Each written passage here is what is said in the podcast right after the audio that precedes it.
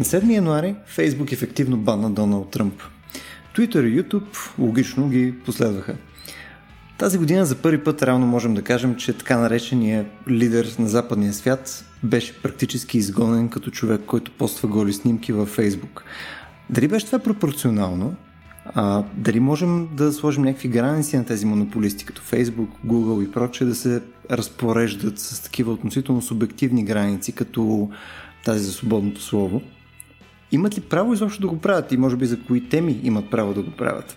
Сега, не знам как е при вас, но в моя балон едно от нещата, за които серия мои приятели, познати и така нататък биха искали те да го правят, са за неща тип антиваксърство, тип климатични промени и така нататък, и казват, ето тук са ужасно опасни неща, трябва да бъдат спрени, и с абсолютно задоволство и желание биха сдали тези права точно върху Facebook и върху Google и прочие други социални медии.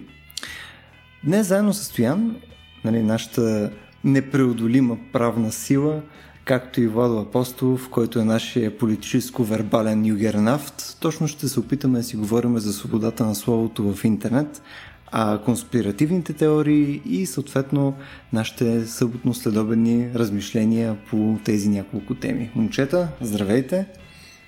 Здраве желаем! Чаква, здраве желаем! Бах, здравейте! Директно. Нали за САЩ как си говорим, не за Китай, какво стана? Може и за Русия. Да. Усещам, че до 2 години този подкаст мога да го правим на китайски.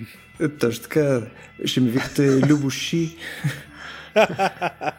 Добре, момчета, искате ли да хванем наистина директно от основната тема, която допреди няколко седмици беше основното нещо? Да се вика, сега е 20 и някой, преди 2-3 седмици баднаха Чичови Тръмп от Facebook и Twitter и така нататък.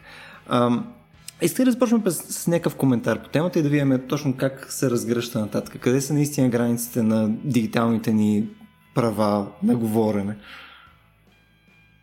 Ами да, както казваш, да хванем бика за рогата, да хванем бика за оранжевия перчем и да хванем социалните медии, мрежи и конгломерати за тяхното роботизирано изражение. Визирам Марк Зукърбърг и неговото превърнато вече в меми и поп-културен феномен, как да го кажем, дехуманизирано изражение, и да говорим директно за това, което се случи, наистина исторически, ти сам го каза, за пръв път в историята, но първо трябва да направим тази скоба, историята на социалните медии и на тази чудовищна власт върху информационния поток, концентрирана в ръцете на няколко корпорации и конгломерата, е твърде кратка.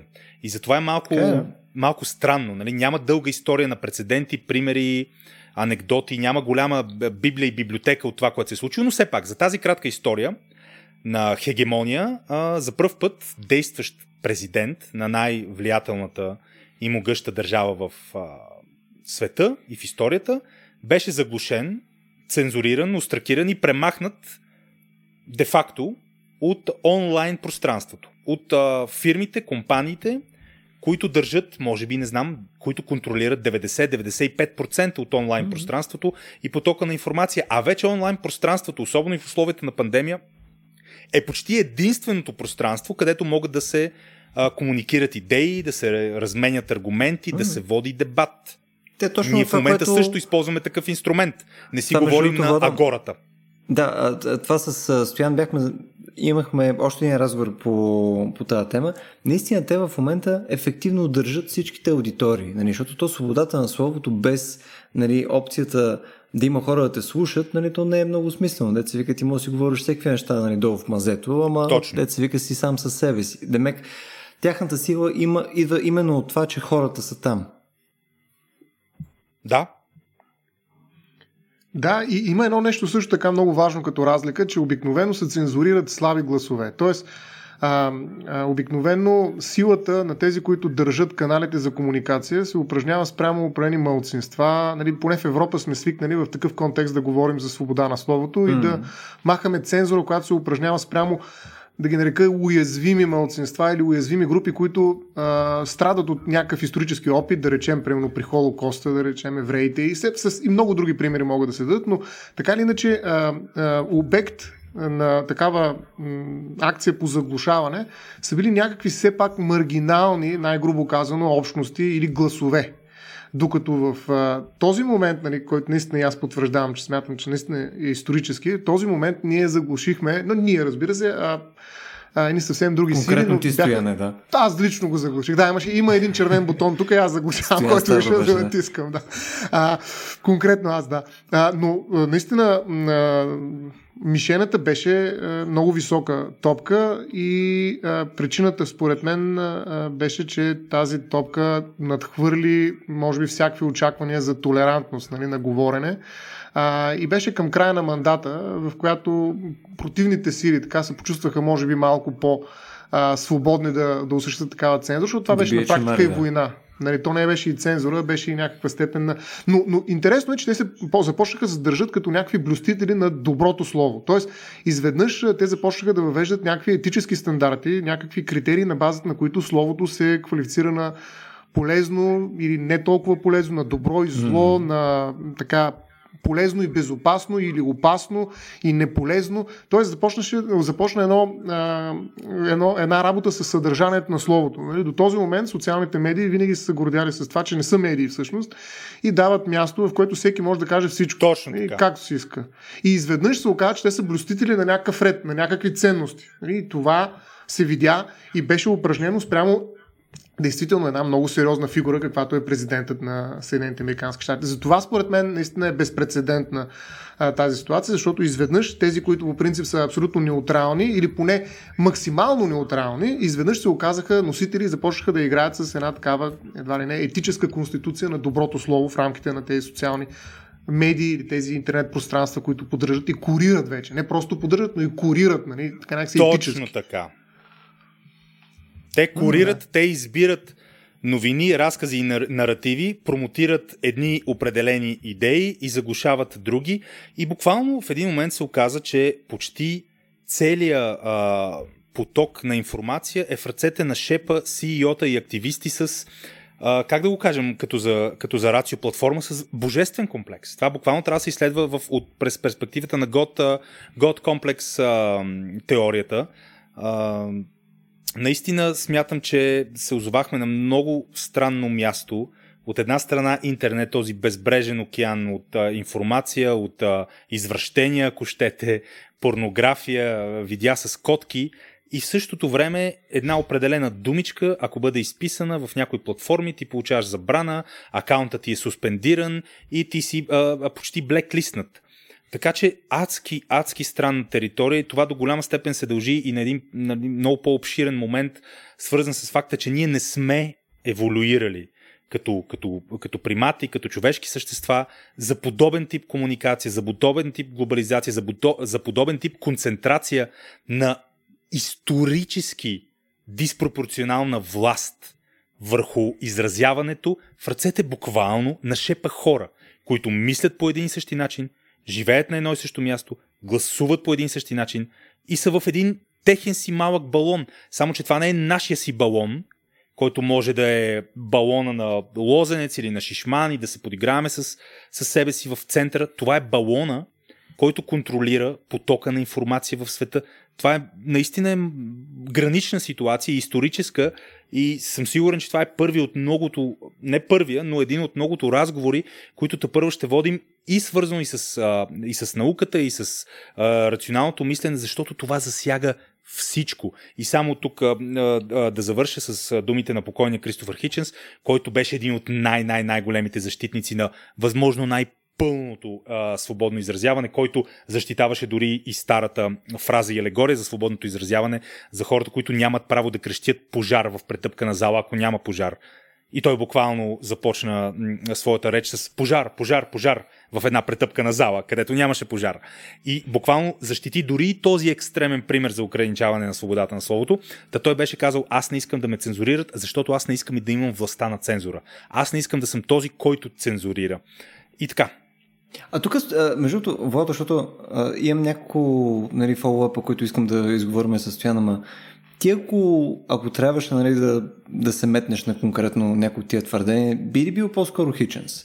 Мислиш ли, че свободното слово ти е абсолютно добро и съответно няма някаква граница на заглушаване, която според тебе е окей да платиме цената на ограничаване, съответно за да има тази граница. Мисъл, и къде си ти в този спектър?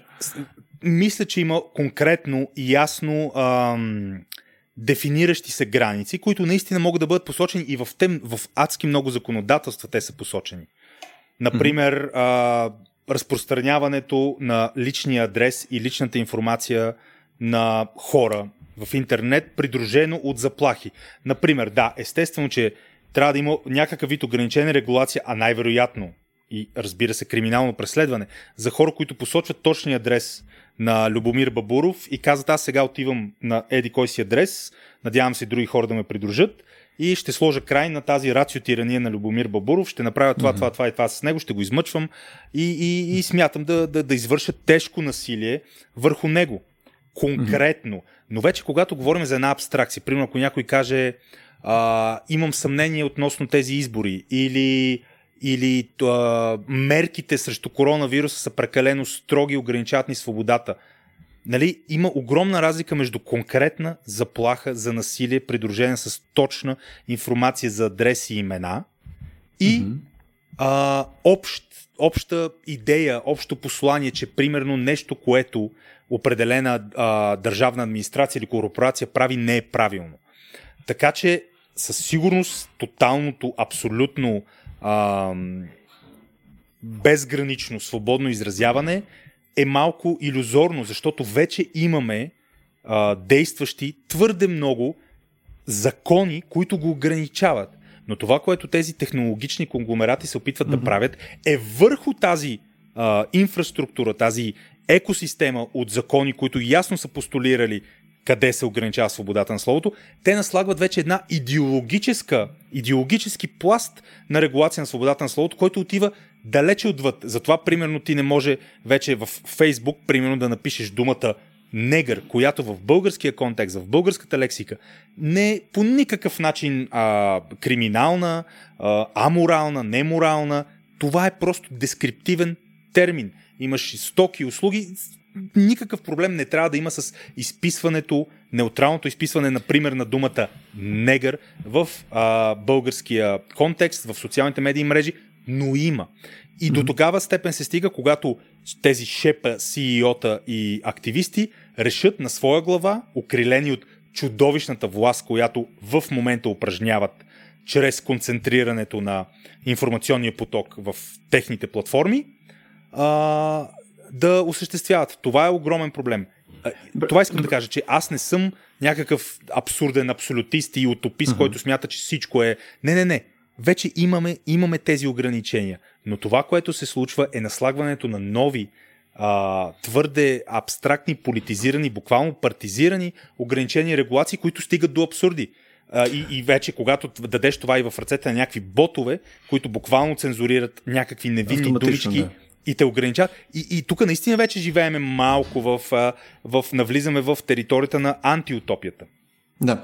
Тоест, ти, ако се опитаме да го рамкираме целия разговор, по-скоро би превел това нещо точно, твоите очаквания за... има потенциал за конкретно насилие към конкретен човек на дадено място и така нататък. Заплахи. Нали? Точно така. Тоест, всичко извън това, ако е онлайн, според тебе е в рамките на свободното слово. В смисъл, аз мога да отида и да кажа, примерно във Фейсбук, всичко от земята е плоска, ваксините не работят, малките момиченца са секси и такъв тип неща. И съответно това ще е окей за теб. Ами не, виж сега, малките момиченца са секси, тук наистина това също може би ще бъде обхванато от много закони за педофилията. Малките момиченца са секси, мисля, че горе-долу, със сигурност би трябвало някъде да влезе там, не случайно и от най-строгите закони, още от прохождането, но разцъфването на интернет срещу онлайн детската порнография. Това е наистина червена точка, със сигурност не трябва да се преминава и със сигурност трябва тежко да се преследва. Но това не е склоняване към насилие.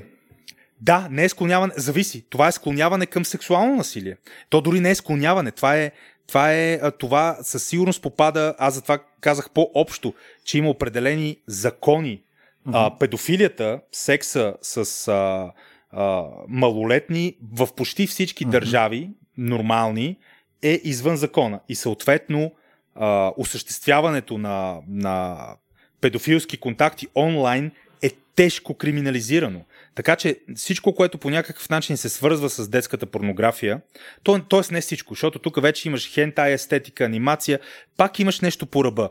Но малките момиченца са секси, със сигурност е нещо, за което може най-малкото да има дебат. Но аз съм абсолютно на мнението, че в платформа, която се дефинира като неутрална платформа за информация, един вид като онлайн реинкарнация на древната агора, трябва да има възможност някой да напише: да, аз смятам, че земята е плоска, да, аз смятам, че няма холокост, да, аз смятам, че ваксините не работят, и оттам нататък вече на възрастните, нормални, рационални индивиди е задача с аргументи да успеят да преборят, както се е случвало през историята, тези абсурди, тези лъжи, тези фалшиви информации и конспирации, и на полето на разговора. Защото в момента, в който ти кажеш: не просто това, което казваш е грешно, и аз мога да го докажа много лесно, че е грешно за плоската земя, за Холокоста, за ваксините, аз смятам, че ти изобщо ти е забранено да го казваш. Тоест ти делегираш огромна тъмна сила на отсрещния аргумент и буквално каниш много хора да кажат: самия факт е, че ти не искаш да спориш с този човек, че ти не искаш да разгърнеш аргументи срещу това, доказва, че ти се страхуваш от това, което този човек с неговите аргументи може да каже. И това всъщност парадоксално носи нова незаслужена легитимност на абсурдните аргументи на отсрещната страна. Не случайно, дори давам и конкретен пример, не случайно именно ти и твоята платформа направихте това страхотно събитие за плоската земя. Тоест, ти не искаш да забраниш аргумента за плоската земя, ти искаш да го осветиш и да покажеш по комично рационален начин колко абсурден е той, както се случи на нашето събитие. Бре, тук, Владо, аз съвсем нарочно давах тия примери. Идеята ми е, че ние за да видим къде са тия граници, ние трябва да видим, кои от нещата всъщност наистина биха били окей да бъдат забранени. Смисъл, това, което ти примерно каза, било то плоска земя или там каквото от другите неща, ти казваш, че примерно за педофилия не трябва да има, не трябва да се позволява такъв тип разговор. Много извиня, ще прекъсна. Тук и аз нямам категорично ясно изразена, как да го кажа, институционална легалистка позиция, защото това с педофилията е адски щекотлива тема. Примерно, точно така. Лолита, шедьовър на Набоков, една от най-великите книги, писани някога. Според много, ако имахме някакво бланкет криминализираща дефиниция, Лолита трябва да е забранена, изгорена, хората, които говорят за Лолита, да бъдат забранени, разбираш ли? Така че различно, но със сигурност детската порнография е криминализирана и трябва да бъде криминализирана. Точно така, точно така. Тук мисля, че нямаме някакъв спор, нямаме някакво разногласие. Въпрос е разговор, в смисъл диалога за това нещо. Дали, точно, ако някой отиде да почне да казва... говорим за педофилия? Точно така. Трябва да може да говорим за педофилия. Тук ще е интересно вече да вкараме и нашия пауърхаус на това за какво може да говорим, Стоян Ставро. В смисъл, мисля, че той спокойно ни чака 15 минути да си изговорим нашите идеи как трябва да изглежда света в дигиталното пространство, но мисля, че той вече си е подготвил неговата канонада. Чак пък. Не, може би трябва да повторим това, което си казахме в предварителния разговор и в предишния подкаст, че всъщност наистина има такива граници на свободата на словото, всъщност даже и на мнението, по принцип, каквото е може би най-лекото, мекото слово, просто изразява мнение, нищо повече, но дори и свободата на мнението си има своите граници и ние го бяхме споменали миналия път в член 39 или не, 2 от Конституцията се намират тези граници, просто ще ги изчета, за да ги напомня, но не това искам да коментирам. След това ще продължа с нещо, което би искал да кажа всъщност по повод на това, което си говорихте, но във въпросната линия е казано, че правото да изразяваме свободно мнението си не може да се използва за накърняване на правата и доброто име на другиго, конкретно лице, и за призоваване към насилствена промяна на конституционно установения ред, към извършване на престъпления, ето това, за което си говорихте вие, към разпалване на вражда или към насилие, отново си го говорихте, над личността. Така че има ясни граници, поне на пръв поглед, те са много по-сложни, когато влезем в конкретни казуси, когато видим как разсъждава съда, примерно, по повод прилагането на тези граници. Но това, което всъщност бих искал да акцентираме, точно това, че именно съда е този, който до този момент е разсъждава върху тази формулировка, да, която прочетох преди малко. Това е, разбира се, българския контекст. Подобни закони има в другите държави, в Европа. И в този смисъл ние имаме някаква практика, но институцията, която е формирала някаква поредица от прецеденти, различни тълкувания, някаква така наречена херменевтична линия на смисъл по така гръбнака на тези понятие, всъщност е бил съда, или айде да кажем съдилищата, защото той не е един. Той е имало една в някаква степен полифоничност, но тя е осъществена в рамките на една специфична институция, каквато представлява съдебната система, и вътре ние можем да открием някаква, дори силно казано, традиция, включително българска, макар че нашата свобода на словото действително е от Конституцията на началото на 10-те години, 91 до сега, 30 години, но все пак това са 30 години, в които българското общество през своята съдебна система е разсъждавало върху въпросите за границите на свободата на словото. И ние, ако искаме да разберем какво точно разбираме под свобода на словото в България и къде свършва то, ние трябва да проучим съдебната практика. Това е начина. Нали? Там се намират тези конкретни правила, които са изковани по конкретни казуси. Сега, какво се случва обаче в момента, в който словото бъде отвлечено, в кавички, разбира се, в едно дигитално пространство? Буквално което е... страхотен термин. Отвлечено. Точно така. Браво. Да, всъщност те привличат хора там да говорят, да се изказват и им създават нови пространства, които ги изкушават с това, че видите ли, тези пространства са много по-така щадящи, не просто щадящи, ами дават много по-голямо количество и по-голяма интензивна свобода. И заповядайте, тук говорете по всяко време, когато станете в 3 часа през нощта, пишете, все някой ще ви чуе, навсякъде имате достъп до страшно много хора и така нататък. Тоест, промотират едно пространство, в което казва, тук ще има пълна свобода, ние нищо няма да правим, с изключение на много малка крайна намеса.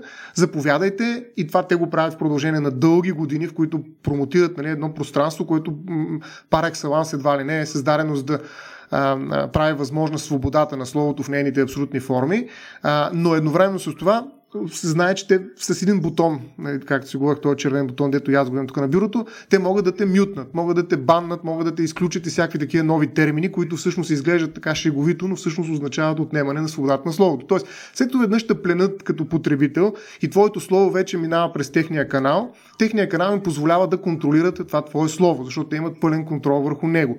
И това нещо, другото, се нарича в правото soft law, или как да го наречем, това са практики, които са меки и регулират някакви отношения, без да създават правни норми, които да са гарантирани от държавата с нейната принуда. Тоест левиатана на държавата е обесилен. Да, обаче се ражда един нов технологичен левиатан, да, който е доста по-невидим и той не се ограничава, няма никакви юзди, които съдебната власт, да речем, да е метнала върху него, защото няма практика, която да проследи всички тези понятия, с които ние работим офлайн, в онлайн среда. И всъщност този левиатан успява така да мине между капките и да започне да създава едва ли не от самото начало една нова линия на интерпретиране на границата на свободата на словото, която идва от нищото. Тоест, той изведнъж става абсолютно не просто законодател, забележете, защото той казва при какви условия можеш да говориш свободно иначе в създаденото от него пространство, и той те банва.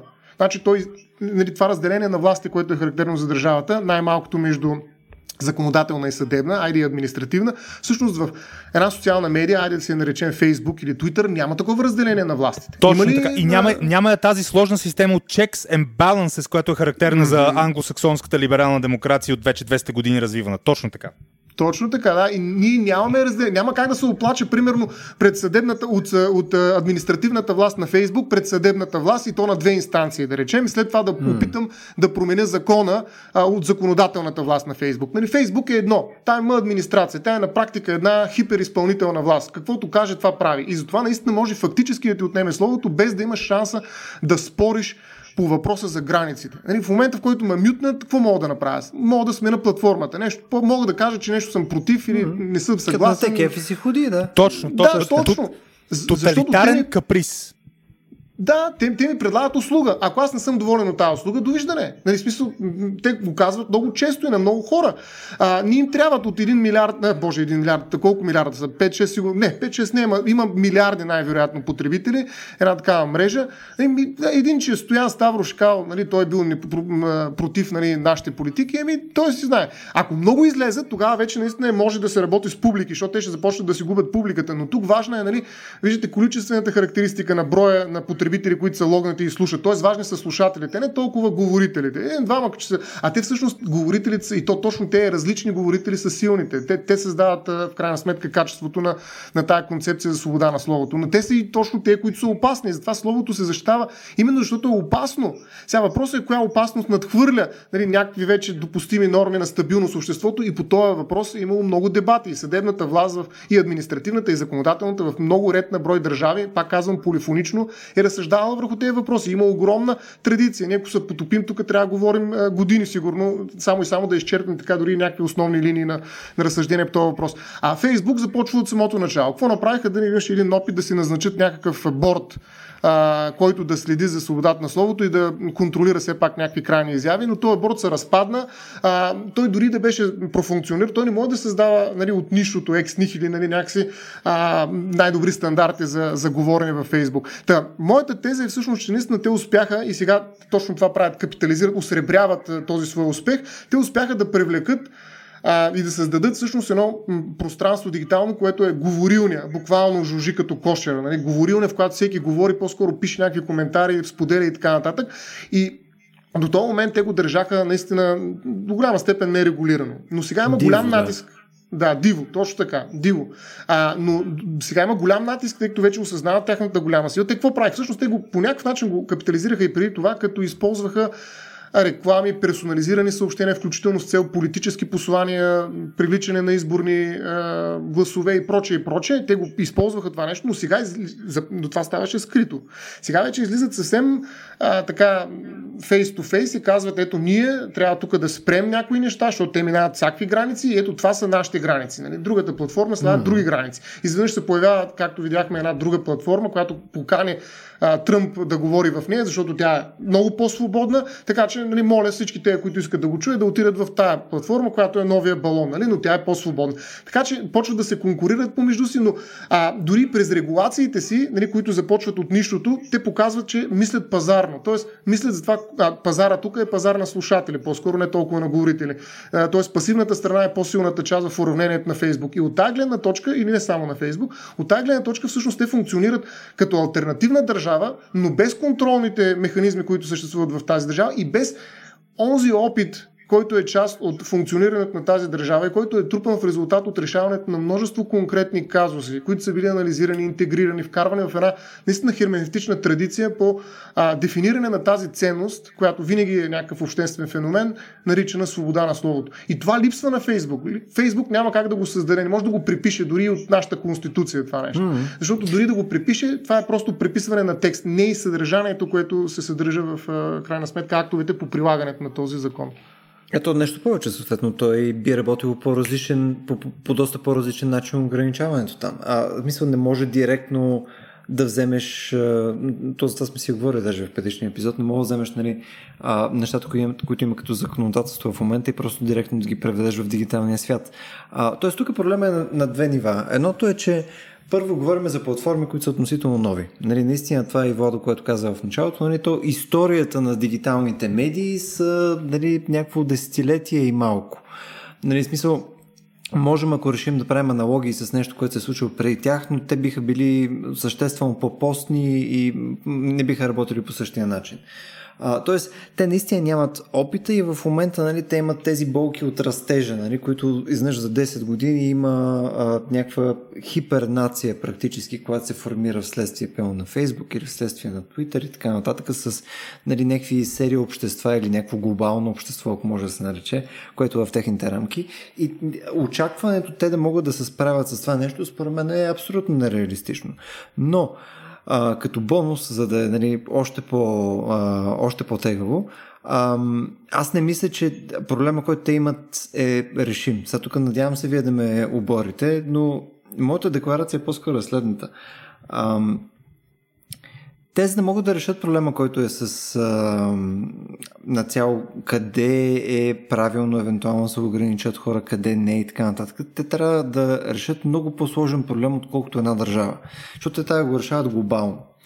Тоест, първо, когато погледнеш между нас, между Щатите, между Саудитска Арабия, Япония, Казахстан и Ирак и така нататък, разликите в нещата, които могат да се казват, които са окей, за каквато и стойност на окей ти решиш да дадеш, са фундаментално различни. В смисъл, наистина, либералната демокрация, която се случва в Запада, нали, има конкретен натиск и очаквания за начин на говорене и за ниво на права, които всеки един е редно да има, които не са по същия начин навсякъде.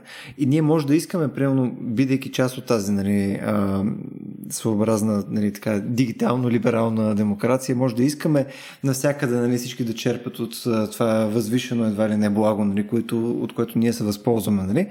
Обаче те може и да не искат и съответно може и да не е правилно за тях. А допълнително Facebook трябва да вземат решение в момента. Намек, той е някакъв отворен въпрос, по който трябва да има някакво решение, обаче няма никакво разбиране или съгласие къмто момента и винаги ще има някакво напрежение.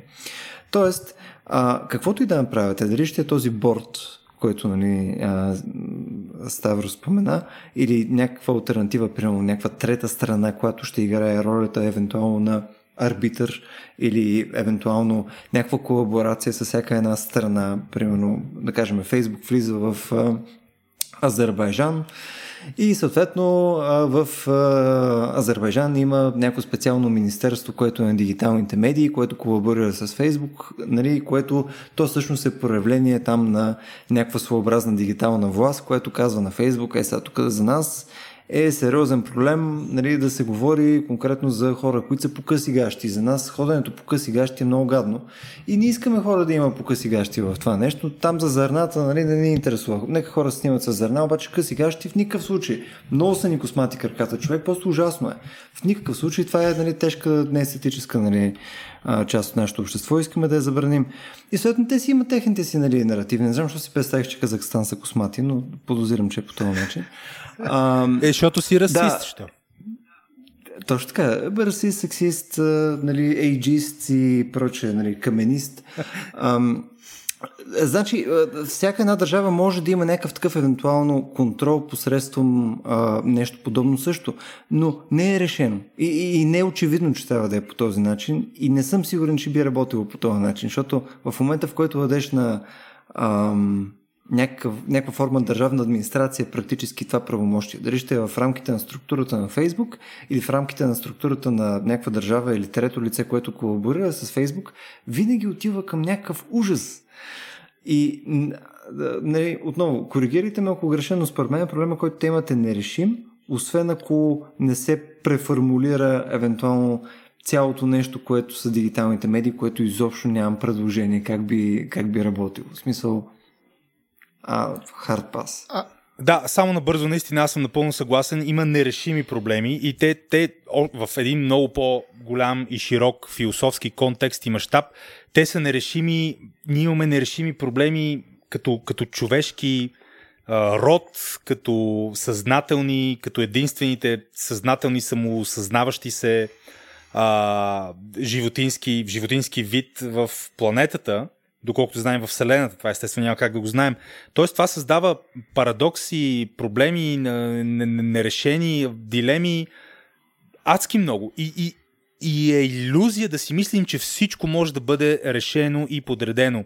Една от наистина, как да го кажем, по-еснавските, буржуазни, бюргерски илюзии на западния свят, на либералната демокрация, която рефлектира и в прочутата, отдавна вече неактуална книга за края на историята на адски известен автор, че сета името му, естествено, е, че наистина ние може да решим всичките си проблеми.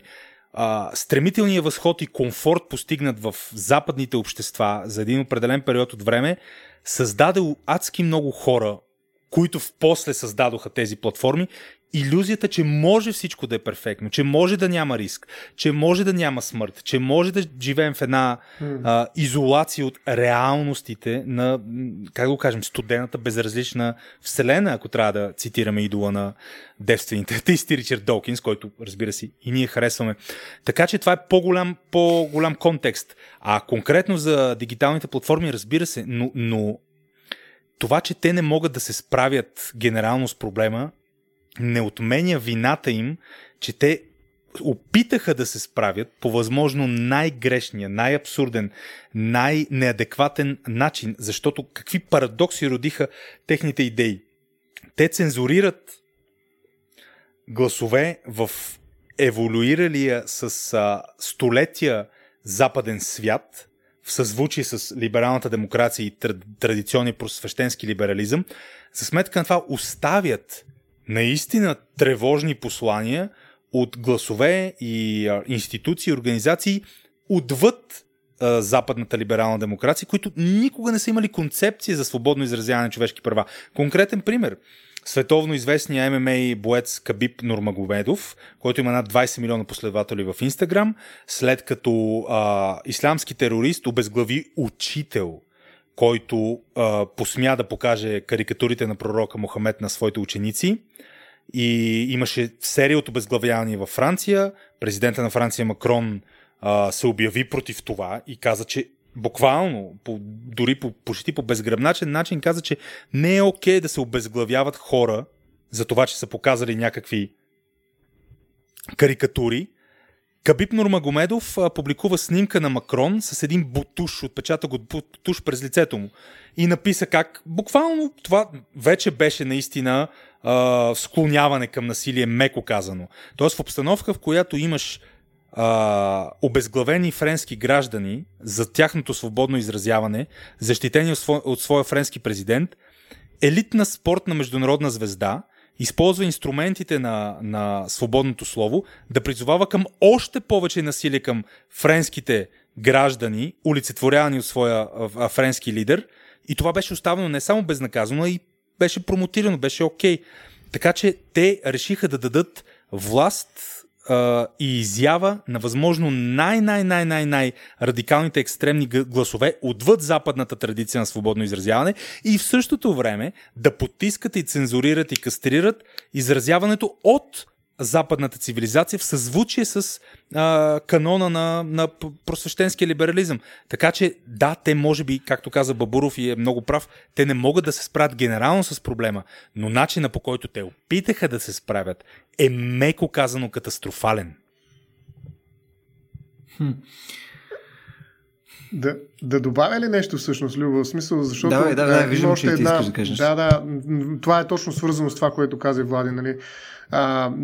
Не просто като катастрофален, ами всъщност той би могъл да е много опасен и за в бъдеще, защото всъщност те имат две предимства пред как да го нарека, държавното решение на въпроса с границите на свободата на словото. Защото решенията, които може да предложат Facebook, Twitter, Instagram и така нататък, са първо много бързи и второ крайно ефективни.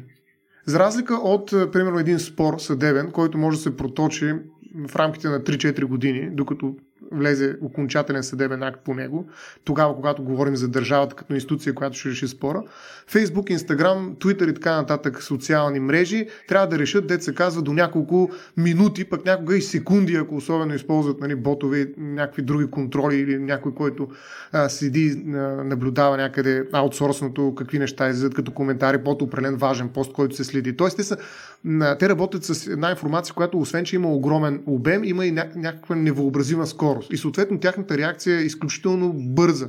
Би трябвало да е и би могла да е. Нали? Буквално пак връщам се на този червен бутон. Натискат го и всичко спира. Няма срок за обжалване, няма заседание, няма право на защита, няма нищо. Изключителна ефективност, изключителна бързина. И това е голямо предимство пред органите на държавната администрация, която, нали, в някои случаи толкова се бави, че всички се отказват от това да търсят справедливост и дигат ръце и си тръгват. Има и такива ситуации. Тоест, когато говорим за решения, които могат да предложат социалните медии, те са изключително, пак повтарям, ефективни и могат да бъдат наложени изключително бързо. Сега, какъв е механизма обаче, при който, на който се разчита, за да се вземат такива решения?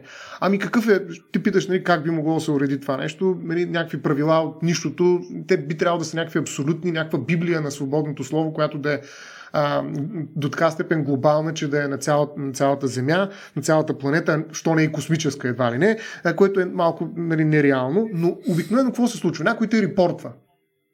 Тоест, разчита се на някакси отдолу да дойде някакъв сигнал за това, че ти говориш някакви неща, които не са позволени. Репорт обаче е самото начало. Да, началото е това. След това може да се гласува. Примерно, да видим колко пъти ще ни кажат. Да бе, този пост окей ли е, не е окей. Дай да го да тестваме, защото това е начинът, по който да се научим тази общност по какъв начин реагира на определени видове слово.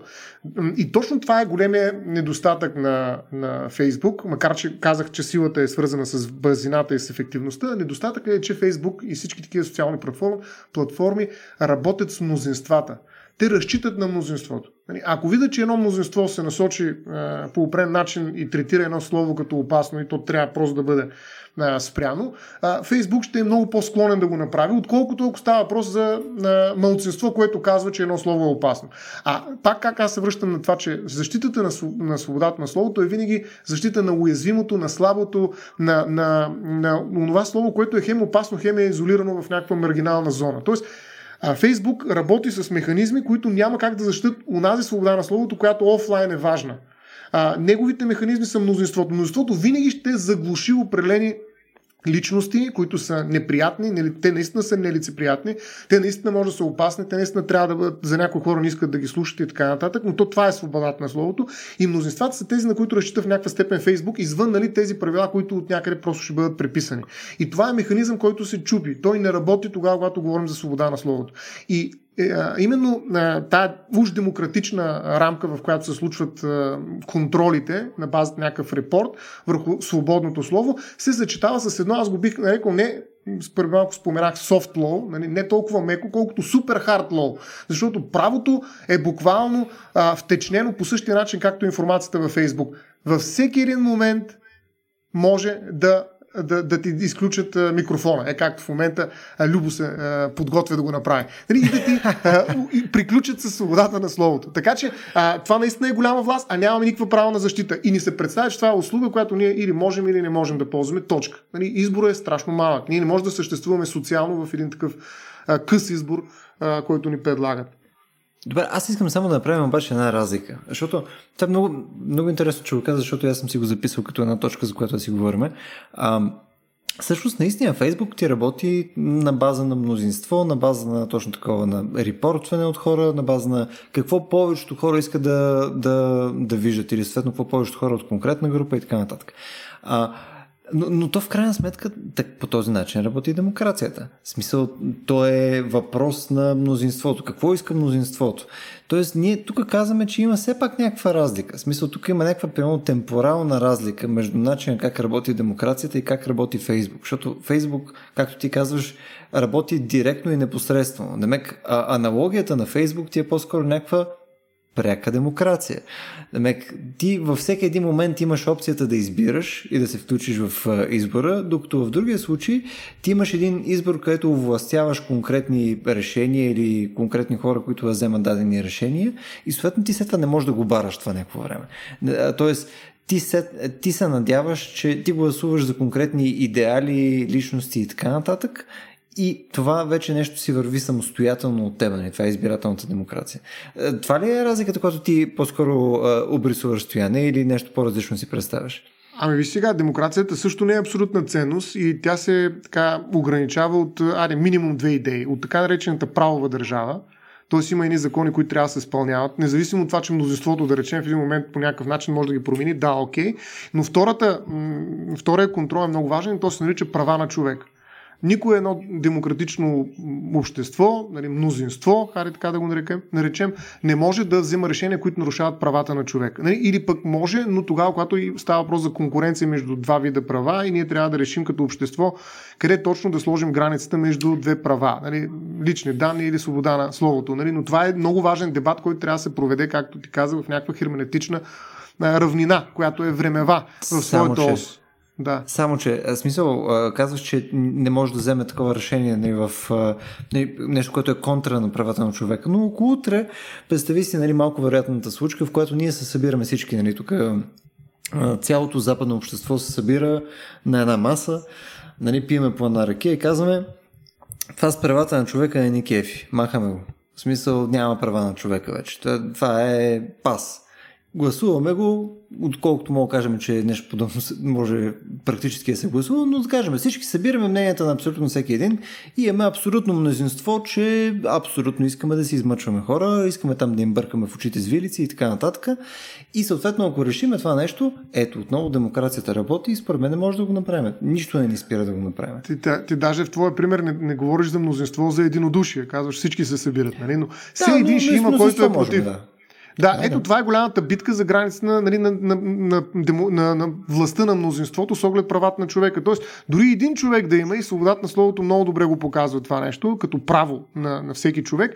Дори да един човек да има против, той не може да бъде лишен от своите права. Нали, независимо от това, че всички останали 99% гласуват за. Нали, това са граници на демокрация. Всъщност, демокрацията не е управление на мнозинството, нали, а то е много по-комплексен механизъм. Има разлика между мобру и представител на власт. Точно това е. Да, и от тази гледна точка мнозинството няма властта да ти отнеме правата. Нали, няма как да стане това и това няма да е демократична държава, защото в нея има много други механизми, които позволяват на това мнозинство така да се каже да си води коня, но в някакви граници. Нали. Той не е всявшо. Това не е единствения начин, по който да се решават проблемите на едно демократично общество. Така че не трябва да се превъзнася. Това е популизъм в крайна сметка. Ако ние и затова, примерно, има много решения, които не могат да бъдат взети на пряка демокрация. Нали, представителната демокрация, именно това, което и Влади казва, всъщност е, нали, изискват да излъчим някакви хора, които все пак имат някаква компетентност, участват в някакви дискусии, стигат до някакви истини, които може би няма да се приемат от мнозинствата, които са ги излъчили като представители, но най-вероятно са по-добри като решения. Да. И в този смисъл ние имаме такъв закон.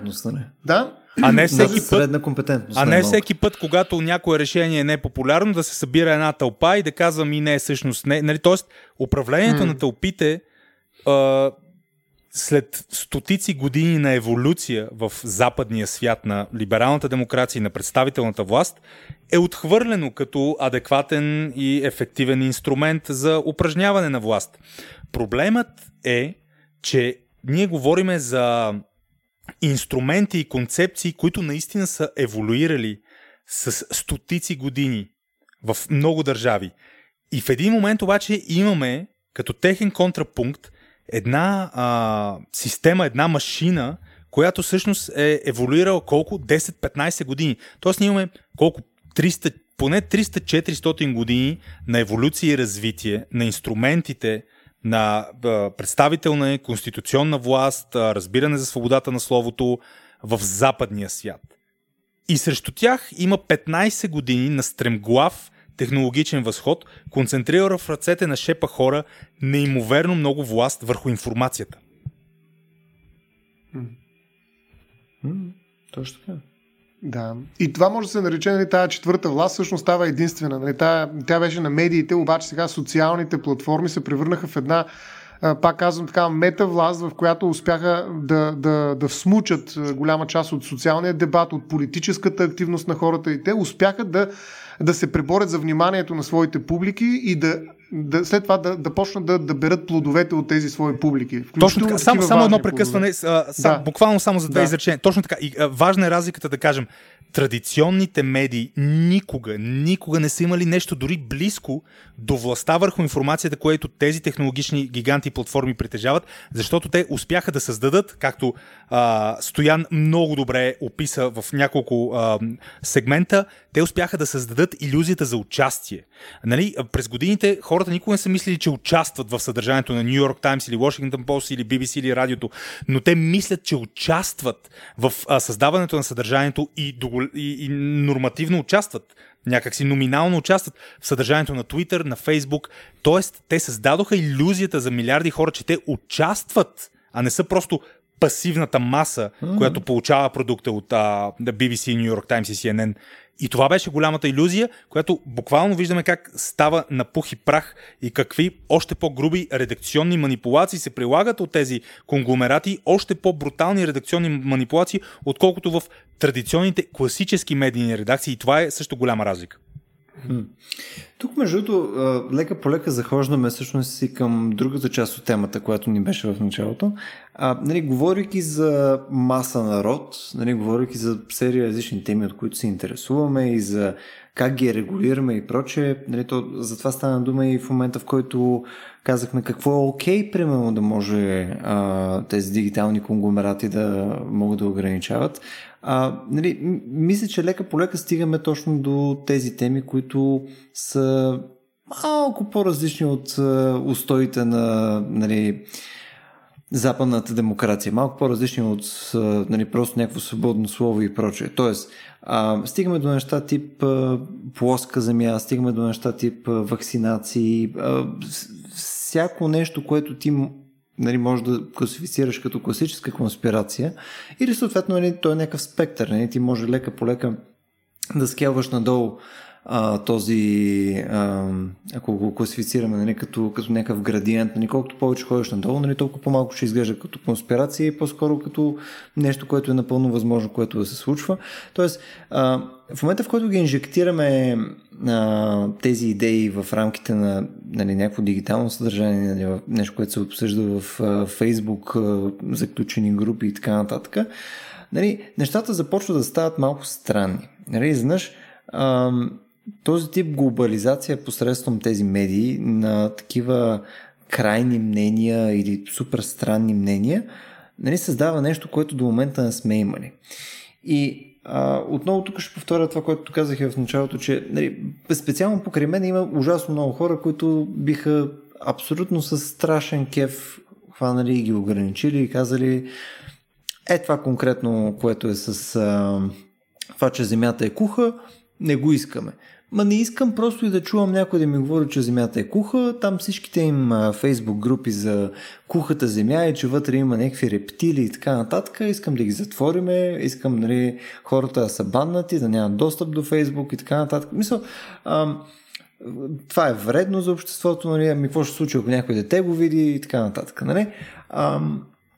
Някаква конспирация, от която, нали, в серия аргументи мога да видиш, че абсолютно няма никаква полза за обществото. И тук е моят въпрос. Ли е така? Има ли съответно свобода на изразяване, дори когато говорим за някакви кански глупости? Или пълно за неща, които ние мислиме, че са глупости, обаче може да се окаже, че абсолютно не са глупости. Примерно ние може да си мислиме, че в момента ми идват само безумни конспирации, поне в моята глава на Исус, но да кажем Кенеди, нали, там убийството на Кенеди. И би то може да се окаже, че пък е истинска конспирация. Да кажем, наистина, конспирация в класическия, нали, събират се едни хора, разбират се за едно нещо, отива един чичо там с една пушка на един хълм, нали, стреля, нали, просто е много добър там с пушките и съответно убива там съответно президента. Нали. Можем да си представим, че ние просто не сме вникнали в дадената конспирация. Те наистина хората са, нали, научкали нещо и това просто да им е хобито в събота следобед, вместо да записват подкаст и да си говорят, нали, за как убиват президенти преди някакви десетилетия. Има ли някаква граница, която ние можем да поставим на това нещо? Трябва ли изобщо да има подобна граница? Ако искате, нека да ви поставя моето мнение по това и да започнем по-нататък, тъй като аз в последните, не знам, може би едно 10-20 години по такова стечение на обстоятелствата просто, не знам, може би вследствие на това, че се занимавам с популярна наука и така нататък, всякакви странности ми попадат. Дали ще е антиваксърство, дали ще е там си пиеш урината, дали ще е, нали, всякакви такива, някои са зловредни, може би, някои не толкова. Моето мнение към това момента по-скоро клони към някакъв, нали, такъв много отвратителен либерализъм И аз много трудно мога да видя аргумент, който е в полза на ограничаване на словото, дори на хора, които по-скоро вредят на общото благо. Тоест, тук съм готов, нали, да заложа даже на следното, че ако дори говорим за хора, които са против нещо, което е супер важно в момента, тип вакцинации, да кажем, някой излиза и казва в рамките на това, което аз знам за света и за науката, за ваксините и така нататък, някой да дойде да каже, не, те имат там лово, чипове, нали, умират лекари и деца вследствие на това нещо и така нататък. Дори някой да излезе и да каже това нещо, аз съм окей. В смисъл, не съм съгласен с това нещо, с удоволствие бих си говорил за това нещо, нали, с тия хора, бих намерил начин, по който да водим по-смислен разговор за това нещо или евентуално да променим начина, по който, нали, водиме информационни кампании, може би за такъв тип теми и така нататък, но аз по-скоро бих бил против да се създава някакво формално ограничение, било то онлайн или офлайн или както и да е, където това се ограничава. Така че, нека да започнем от там този разговор.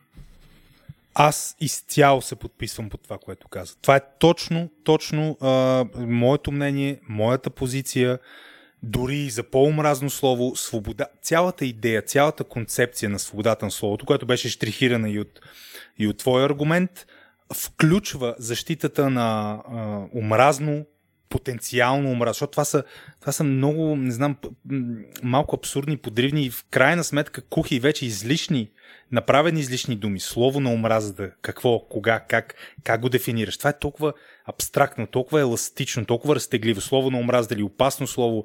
Имаме ли точен метод да докажем, че ако някой наистина излезе и каже и напише, без да бъде цензуриран, преследван, арестуван и остракиран, ако успее и каже, че да, той е против вакцинацията.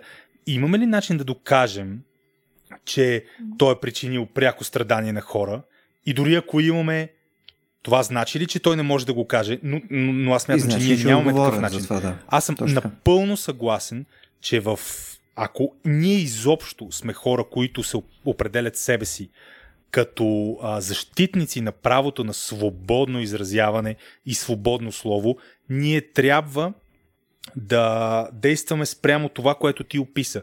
Да допускаме в сферата на дебата, в публичните, нерегулирани платформи, всякакъв вид подобно слово, което не е директна заплаха за убийство и насилие, а изразява съмнение в убийството на Кенеди, в избора на Тръмп, на Байден, на Обама, в ползата от вакцинациите, в ползата от мерките, в ползата от имиграцията. Всякакви теми, които са адски горещи, адски противоречиви и наистина разделят общественото мнение, фрагментират общественото мнение.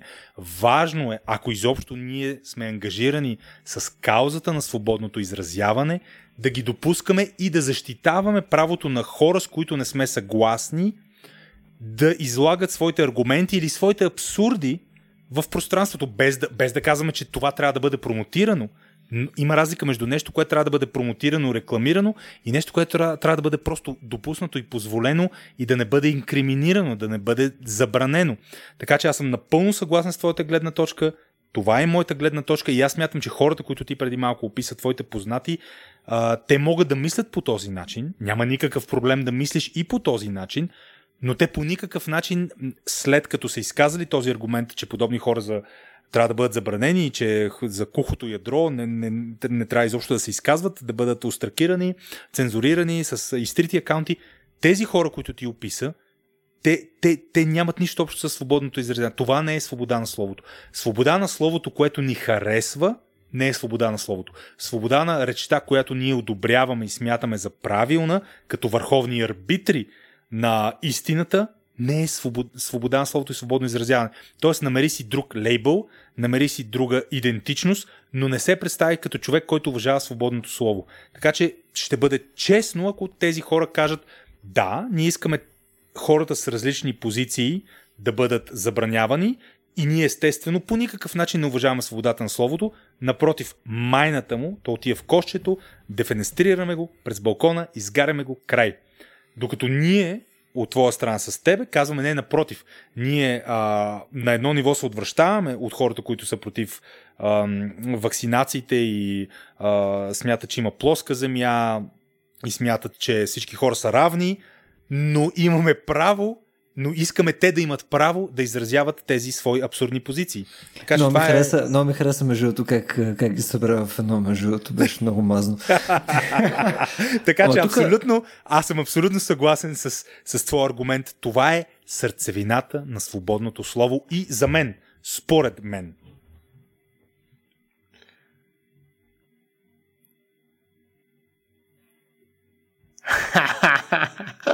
Много тихо стана. Аз бих добавил още нещо, между другото, че всъщност нямам нищо против и аз срещу всяко, така как да кажа, слово, което е много различно от това, в което вярвам, но трябва да имаме предвид, че много често това слово се организира идеологически и се насочва към конкретни действия, които по някакъв начин пречат на, грубо казано, на държавата да изпълнява своите функции, включително да регулира определени обществени отношения. Тоест, тук говорим, за така свобода на конспирациите, която има и изход към определени действия, които са идеологически подкрепени от въпросните конспиративни теории, защото конспирацията или конспиративната теория не е просто мнение. Тя е един разказ. Това е един наратив, който в повечето от случаите не отговаря на истината. Това са конспиративни теории, но точно това е силен, защото повечето от хората мислят, че не отговаря на истината. Това е някакъв разказ за таен свят, за тайна реалност. Тоест, през конспирацията всъщност виждаме един фендъм на една нова реалност, която е измислена от някой по някакъв явно добър начин, така че да привлече повече хора, които да гласуват за нея. Ние сме несъгласни, скучно е в реалността, в която живеем, приемаме, че тя не е толкова важна, даже в някаква степен не е и вярна и искаме да живеем в реалността, която ни предлага една конспиративна теория. Но тази конспиративна теория не е просто мнение, а тя е някаква структура, в която се организират определени действия. Тоест, ето защото в момента света се управлява от педофили, които прият кръвта на деца, и Доналд Тръмп, баба ми го нарича Трън, Доналд Трън, не заради друго, защото не мога да произнася Тръмп, но Доналд Трън, той сега в момента наспасява от цялата тая тайна педофилия. Педофилия, да. Тоест, в някаква степен ние трябва да разберем, ние знаем повече от другите за нещата, т.е. тук има веднага едно усещане за превъзходство и съответно, ако ти почнеш да ми говориш за нещо друго, ти просто не знаеш, затова така говориш. Ти си наивник и не знаеш това, което аз знам. Аз знам повече от тебе. И в този смисъл, като знам повече от тебе, аз в някаква степен имам и отговорност да направя някакви неща, които противоречат на това, което ти правиш, за да спася. Тоест, излиза един патернализъм в един момент. Аз знам повече, аз трябва да действам по-правилно от тебе и съответно да иззема властта от тези, които инсценират някаква реалност, която не е вярна. Тоест, за мен теорията на конспирацията е нещо много по-силно идеологически и политически. Много по-сериозни политически програми може да има за една теория за конспирацията, отколкото просто свободното слово или свободата на мнение, изразяване на свободно мнение и прочие. В този смисъл, тук повече бих внимавал върху това какво се случва с конспирациите в интернет, защото те наистина създават свои фендами, те буквално създават други реалности, особено характерно за един свят, който се дигитализира и виртуализира. Това са виртуални реалности, само че те са политически ангажирани и имат множество изходи към реалния политически живот. Да речем, антиваксъри могат да направят невъзможно прилагането на една политика по обществено здравеопазване. В смисъл, те могат да блокират, да излезат, да направят много неща, които да затруднят функционирането на държавата. Тоест, те не са просто на свободно слово. Има много малка крачка към действие, и което е политическо действие на всичко отгоре. Да, това е така. В смисъл, аз не споря, че те имат влияние върху реалността, и върху други законодателства, ако се наложи и така нататък. В смисъл, тук никой, поне аз не подценявам потенциалната им власт и потентност. Но това, което според мен малко измести тя разговора, като отида на там да говоря специално за техните възможности и така нататък, не отменя тяхната свобода да правят тези неща. Съответно, в смисъл, радвам се, че все пак ти се впускаш в посоката да не си съгласен с нас до някаква степен, с Владо, но трябва да има разговор, пък и наистина не съм съгласен. Никой не иска съркъл джърк. Да, точно така. Да, тук не сме на улица Шишман с крафт бира. Точно така, не сме с крафт бирите. Тук да... Дай само да се върнем обаче към основното нещо. Окей, в смисъл, мисля, че всички сме съгласни, че те имат този потенциал. Но в крайна сметка, имайки този потенциал, това ли е методологията, по която ти да се защитиш и да се имунизираш срещу тези антиваксъри? В смисъл, ти ако хванеш и ги сайленснеш посредством банове във Facebook или организирано хващаш и говориш пълно с... с интернет провайдерите им, примерно да им убиеш интернета и така нататък. В смисъл, това ли е начин, по който ти можеш да проведеш този тип разговор с хора, които на базово ниво просто не са съгласни с теб? Не, разбира се, че диалога е много по-смислен, но понякога той е невъзможен, но нещо искам допълнително да уточня всъщност това, което казах, че на практика тези конспиративни теории показват някакъв недостатък в комуникативните способности на управляващите политици.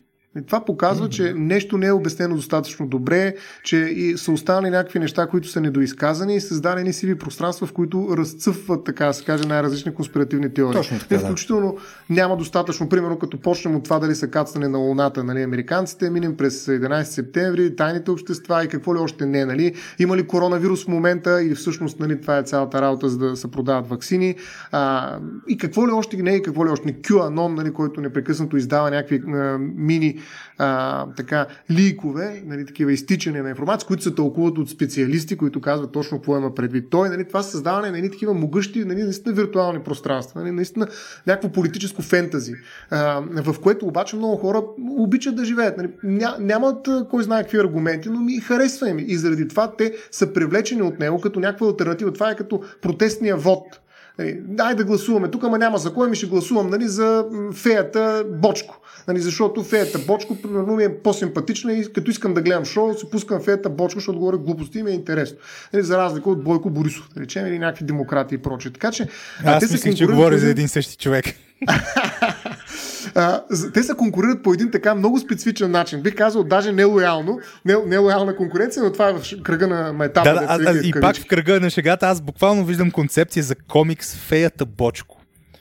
Тук имаш джендър флуидност, политически ъгъл, просто добра идея. Еми, може да го продължим, нали, буквално импровизирах, нямах нищо предвид конкретно, но идеята, която исках да споделя, всъщност, че наистина има някакъв недостиг, някакъв дефицит. И в този дефицит се ражда необходимостта от това да предложим друг продукт на тези хора, които искат да консумират информация и разкази, наративи. И там се пораждат на тези въпросни конспиративни теории. Тоест, аз бих казал, ние трябва да внимаваме много. И затова, примерно, Европейската комисия издава цяла страница, затова и щях да ви я чета, нали, ако ми позволите, след малко ще ви прочета какво пише, нали, всъщност какво означава според Европейската комисия конспиративна теория, но ние трябва да сме страшно много внимателни, защото те показват къде са дефицитите в политическото управление на една общност. Щом видим, че се създава подобно пространство, в което започват да растат експоненциално понякога абсурди, както ги нарекохме, т.е. неща, които наистина по никакъв начин не отговарят на реалността, но те са много важни, защото са тайни и никой не ги знае, точно заради това са толкова важни. Един затворен кръг влиза обяснението в тях, но ние трябва да сме изключително внимателни, не да ги банваме, но да ги управляваме правилно, защото това е политиката в крайна сметка. Управляваме, нямам предвид контролираме, а имам предвид по-скоро да адресираме страховете и въпросите, които излизат от тези светове. Нали? Тоест, наистина разговора е начина, но не разговора, който се случи примерно по Истанбулската конвенция. Нали? Идва и тук сини срещу червени, бой, единия падна на ринга, айде, синия победи, край, довиждане. Тоест, това не е начина, а между другото Фейсбук, платформите от този тип осигуряват точно такива боксови срещи на практика между феята и Бочко, айде да не използваме, и двете се бият.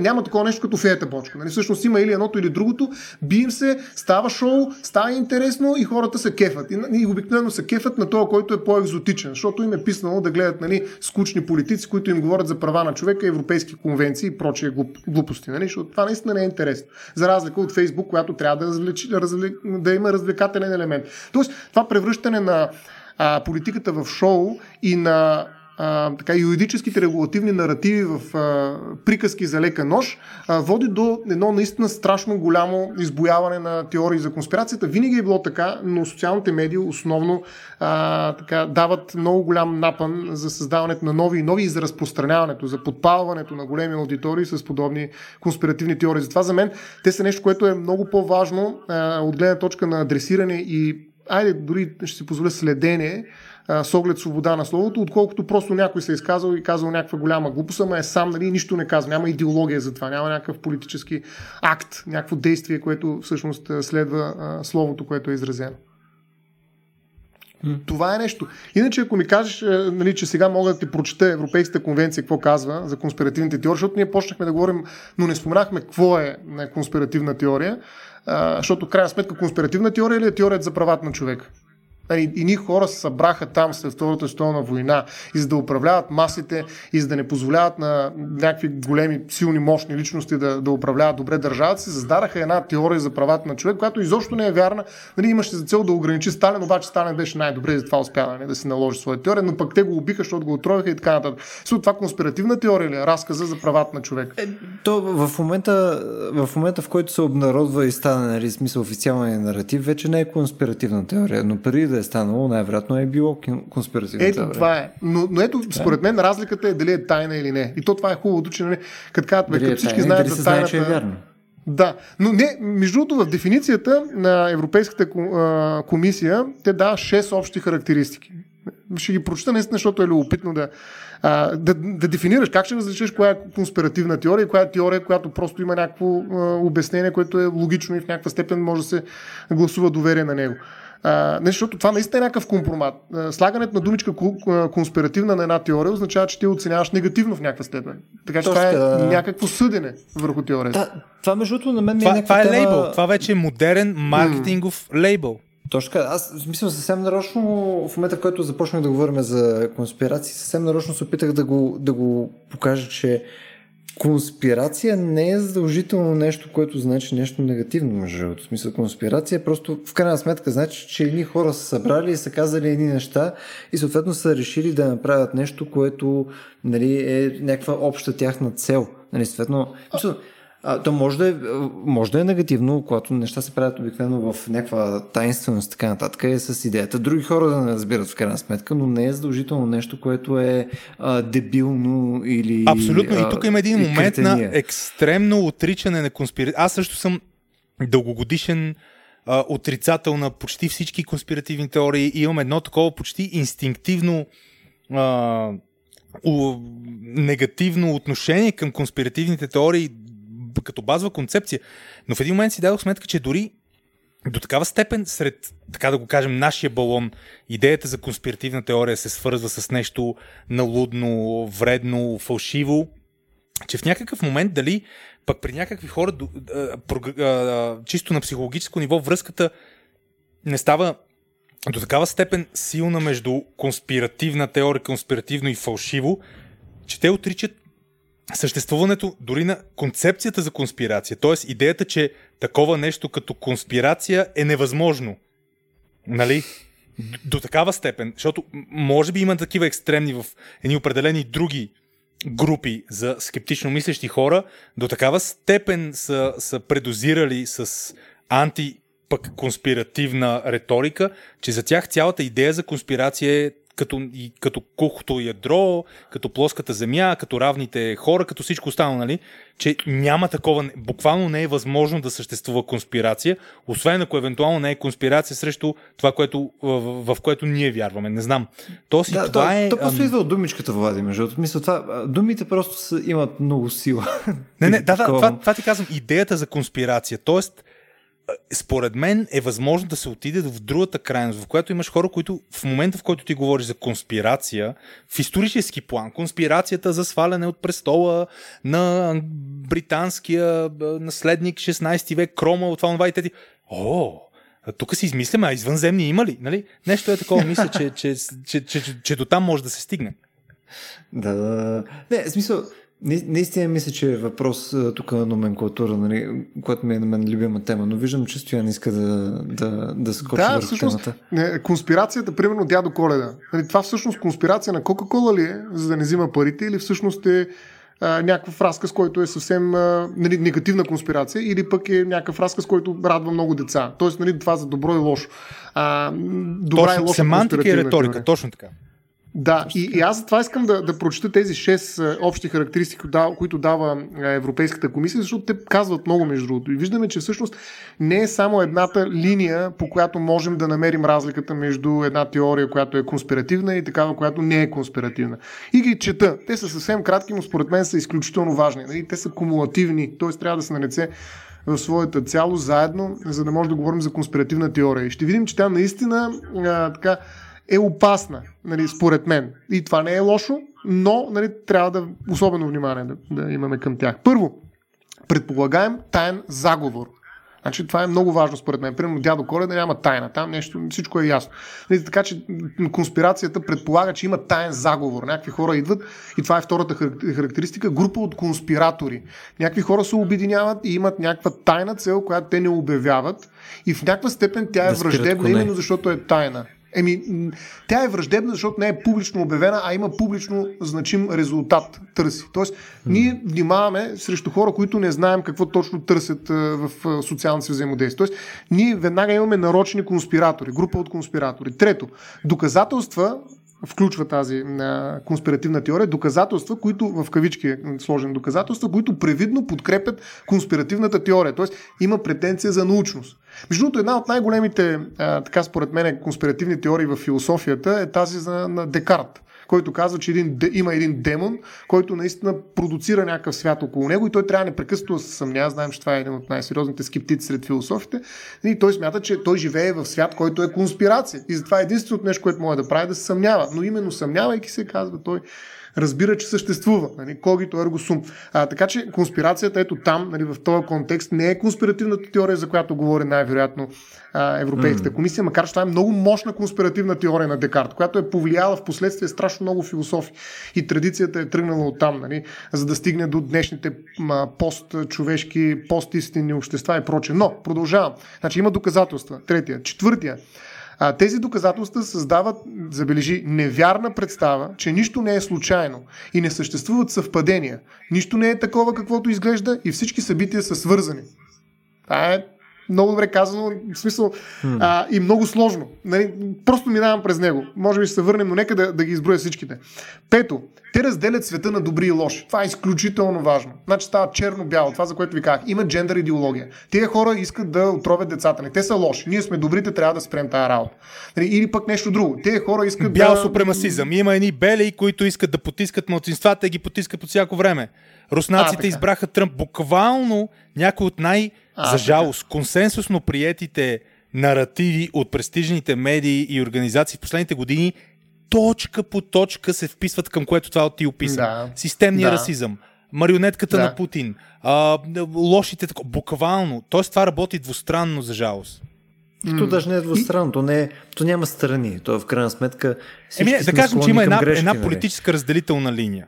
От една страна са хора, които казват: вие конспиративни, там, каквито са крайно десни, смятате, че джендър идеологията промива мозъци, че изборите, че Сорос контролира всичко. Окей, да.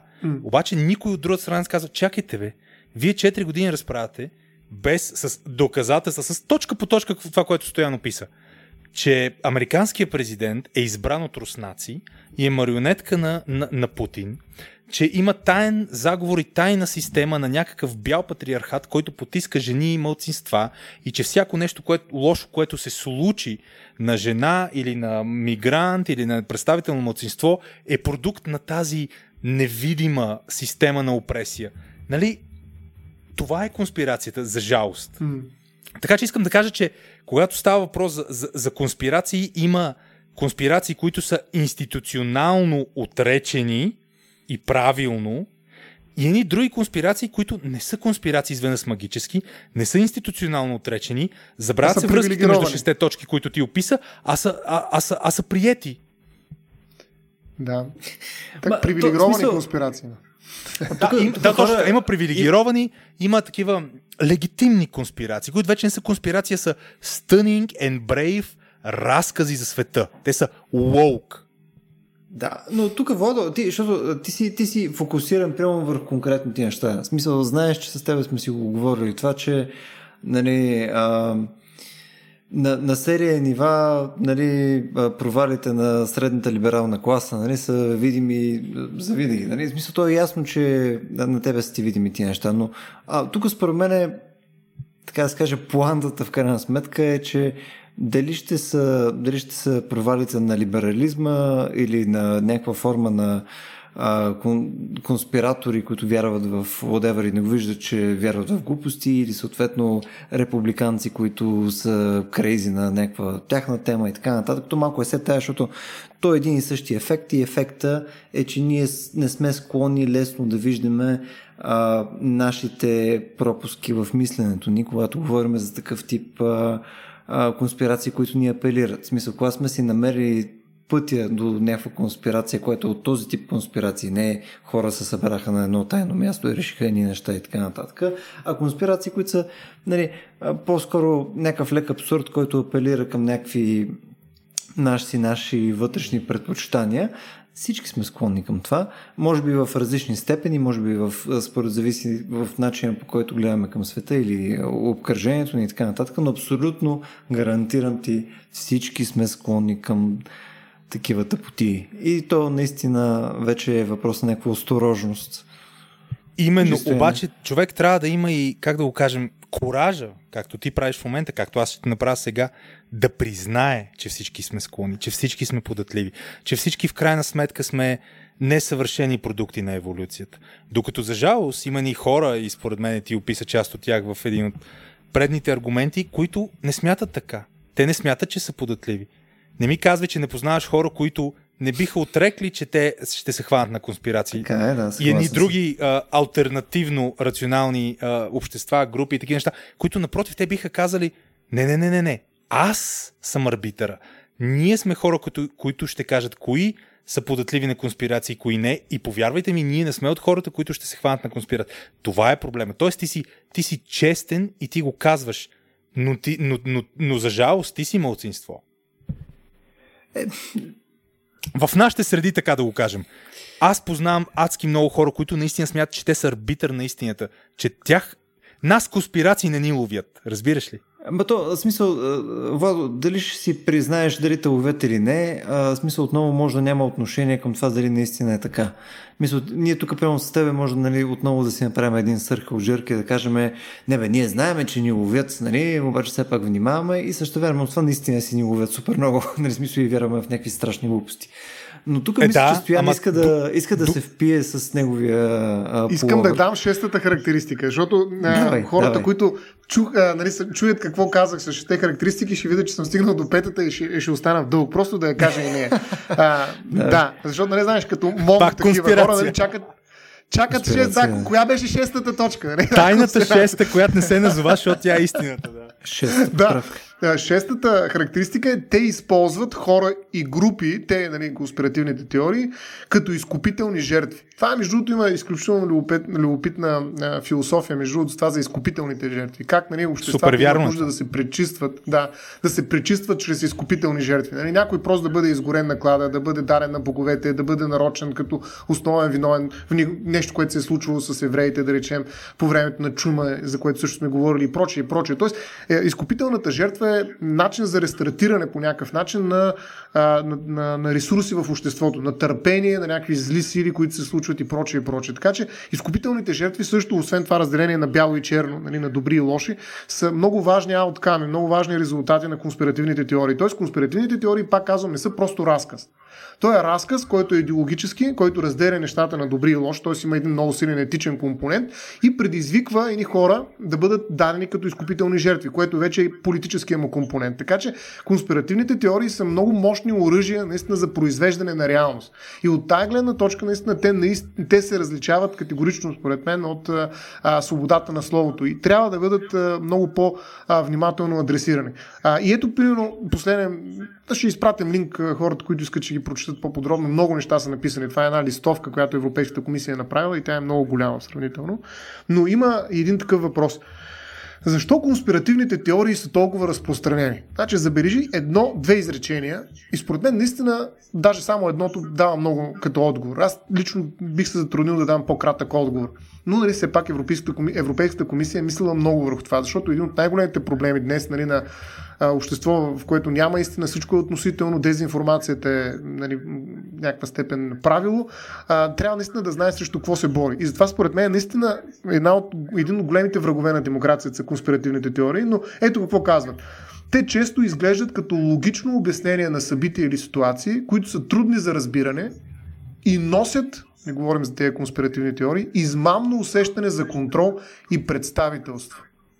И тъй като всеки от нас се нуждае именно от това измамно усещане за контрол и представителство, и за това, че е нещо повече, защото знае нещо, което е тайно, и света се опростява на лоши и добри, решението е много ясно, изкупителните жертви просто трябва да бъдат дадени като необходимата цена, за да се оправи обществото ни. Тези конспиративни теории нали, наистина влизат в нелоялна конкуренция с много непопулярни мерки, които са свързани с това ние да понесем някакъв удар, да платим нещо, което е много повече, отколкото нали, някакси истината и търсенето на истината. И второто изречение ще го прочета и го приключвам нали, това позоваване на Европейската комисия. Необходимостта от яснота се засилва в периоди на несигурност, като пандемията от COVID-19. Виж как хубаво са контекстуализирани. Нали? В момента те 40% българи, примерно, които смятат, че такова нещо като COVID няма. Така че, пак казвам... 40%? Да, не знам дали гледа това изследване, че всъщност всичко това нещо... Така е, тук аз обаче не знам, особено след тия новите вълни, вече не знам дали е така, но тук пак една конспиративна сентенция, как беше, има лъжи, проклети лъжи и статистика. Така че тия 40%, не знам да ти кажа. Не съм сигурен, че почти половината от българите смятат, че няма такова нещо. Мислиш, че е конспирация, ли? По-скоро съм склонен да вярвам, че има българи, които вече смятат, че има такова нещо, ама то е конспирация вече. Тоест пуснаха ни го, разбираш? Да, направиха точно така. Ни го. Да, абсолютно. Да, иначе по-малък е процента. Съгласен съм, аз тук малко стрелях в тъмното, точно така е, нали, че всъщност в някакъв момент е било и така. Ти си прав, в някакъв момент е било и така. Но когато човек усети върху близките си и в обкръжението си, че наистина има нещо друго, че хората се разболяват и умират повече, вече конспиративното съзнание търси друго. То пак няма да стигне до някакъв естествен извод, но ще каже, уния го направих. Това го има също. Да. Но интересно е, че работи с доказателства. Това е много важно, това е третата характеристика. Нали, те доказват. Нали, в смисъл, макар че те доказателства, ако им се дадат контрадоказателства, в един нормален разговор, те просто не се приемат. Така това не ме убеждава. Нали, в смисъл, много любопитен начин за комуникация навън имат тези конспиративни теории. Защото ние може да седнем сега срещу те, които смятат, че земята е плоска, или те, които смятат, че вирусът е пуснат от някакви тайни служби, за да нещо да се случи. Но когато почнем да говорим надълбоко, защо? И така търсим някаква логика, която е под първото фърлено изречение в нищото, се вижда, че върти ги тези хора много трудно ще излезат от този фендъм, към който са се причислили. Напълно... Да. Това е нещо, което само едно изречение така. Това е нещо, което страшно мен лично и много хора според мен ги притеснява. Има един автор, как беше, сега ще се сетя, Мик Уест. Не знам дали сте му гледали Escaping the Rabbit Hole.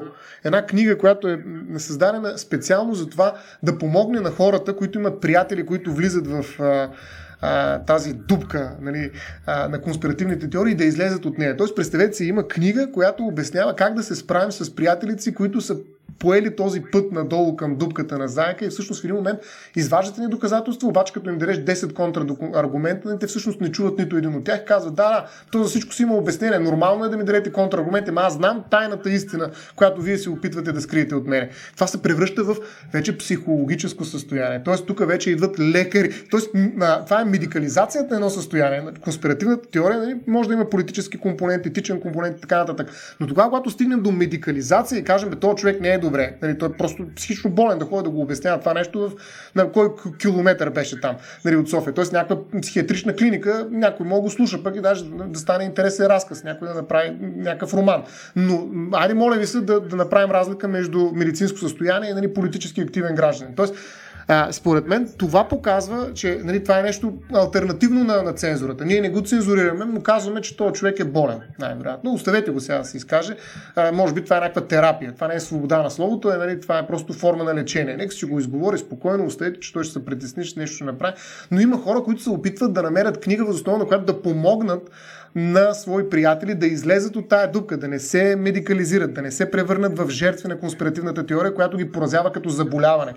Винаги, когато има такава медицинска метафора вкарана в подобни отношения, виждаме голяма битка. И това е битка наистина за гласоподавателя, ако щете, битка за душата на хората, за това кой да ги контролира, битка за властта.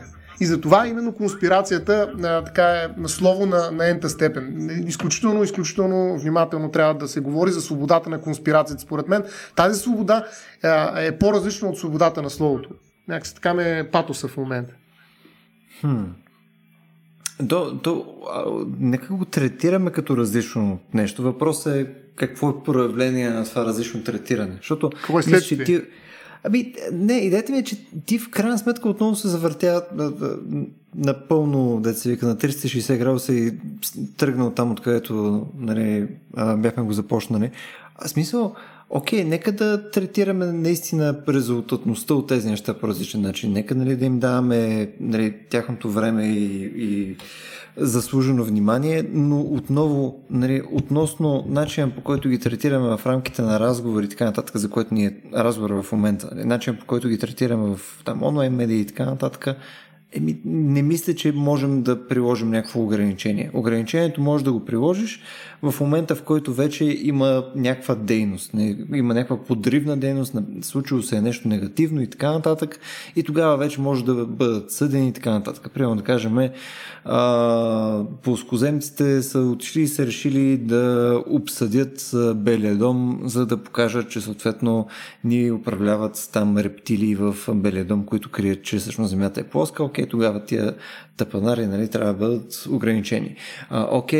Знаем, че примерно те имат някакво сериозно лоби или каквото и да е, и съответно трябва да се измисли някакъв план, по който те да бъдат ограничавани или образовани и така нататък, от гледна точка на влиянието им, но не от гледна точка на ограничаване на тяхната комуникация. Тоест, дай да видим как да образоваме по-адекватно в училищата, в университетите, в медиите и така нататък, как нашите учени пълно да комуникират по-добре, нали, фактологията, която е за сферичната земя и така нататък, но отново не да говорим за начина, по който те го комуникират това нещо. Знаеш, мисля, че всеки път се отдалечаваме от това нещо, когато ти си искаш да го адресираш. Не става просто за ограничение, става просто за идентифициране. Значи идеята на Европейската комисия, когато създава тези правила, е да можеш да разбереш кога нещо ти звучи като конспиративна теория. Тоест ти трябва да можеш да различиш един такъв, примерно, политически ангажиран стейтмент от нещо, което звучи като конспиративна теория. Защото конспиративна теория просто е механизъм, който има така вътрешен двигател, нали, който може да доведе до много сериозни последици за общността, нали, защото създава... имаше един автор, забравих как се казваше, ще намеря сигурно линка, който каза, че всъщност конспиративните теории изяждат нашето познание, защото създават една несигурност, липса на сигурност в това, което знаем и това, което не знаем. Ти не можеш да управляваш на общество, ако си несигурен в това, което знаеш. Поне на някакво ниво. Нали, трябва да има несигурност. Но ето, примерно, Декарт до къде е стигнал. Нали, той е отрекал всичко. Нали, няма майка, няма баща, няма самия себе си, няма тяло. Има просто едно съмняващо същество. И точка. Нали, това е много аполитично и в някаква степен антиполитическо послание. Нали, и ти трябва да знаеш, че конспиративната теория отнема. Тя в някаква степен вреди на социалните взаимодействия, защото тя подлага под съмнение всяко знание. Нали, ти може да създадеш една конспиративна теория, тя да се привилегирова и да се превърне в основен наратив, но ще се роди друга конспиративна теория или няколко, или 200, които ще подриват тая сигурност. Тая сигурност и стабилност е необходима, каквото и да си говорим. И в този смисъл не говоря за ограничаване, нали, по начина, по който една социална мрежа може да банне някакъв пост или изобщо всякакви постове по повод на тая конспиративна теория, за идентифициране. Както има, примерно, внимание, порнографско съдържание, или моля, внимавайте, нали, тук може да деца под 14 годишна възраст може би не е добре да гледат, родителски контрол и прочее. Нали, трябва да имаме поне това, някакъв идентифициращ механизъм, който да ви казва, просто внимавайте. Това, което четете, го четете критично, помислете и така нататък. А не, нали, може би това трябва да го пише навсякъде. Може да, би, но да, все пак... Извинявай, че те прекъсвам, но да. Просто искам да се хвана за думата и за последния аргумент. Кой решава? Кой решава кое е конспиративна теория и как да гарантираме, че хората, на които делегираме тази огромна власт, вместо нас да казват и посочват на човечеството кое е конспиративна теория, няма да са анимирани, вдъхновени от собствения си политически байас и от собствения си конспиративни теории. Защото колкото говорим за тези конспиративни теории, колкото повече ги обсъждаме в дълбочина, колкото повече се замислям върху 6 точки, които ти ни прочети, което беше според мен много полезно за всички, толкова повече аз си дам сметка, че освен ясните, абсурдни, конспиративни, нелегитимни в така нареченото възпитано общество теории за антиваксъри, за плоска земя, за рептилии, за световен заговор, за еврейски ционизъм, толкова повече аз си дам сметка, че същите аргументи са приложими за бялото превъзходство, бялата привилегия, токсичното мъжество, т.е. някои от най-официално приетите и промотирани разкази за света, които ни афектират нас не толкова, но западния свят много, но и нас през него, по възможно най-радикалния начин и тепърва ще формират и форматират обществения разговор и политиките и целия ни живот.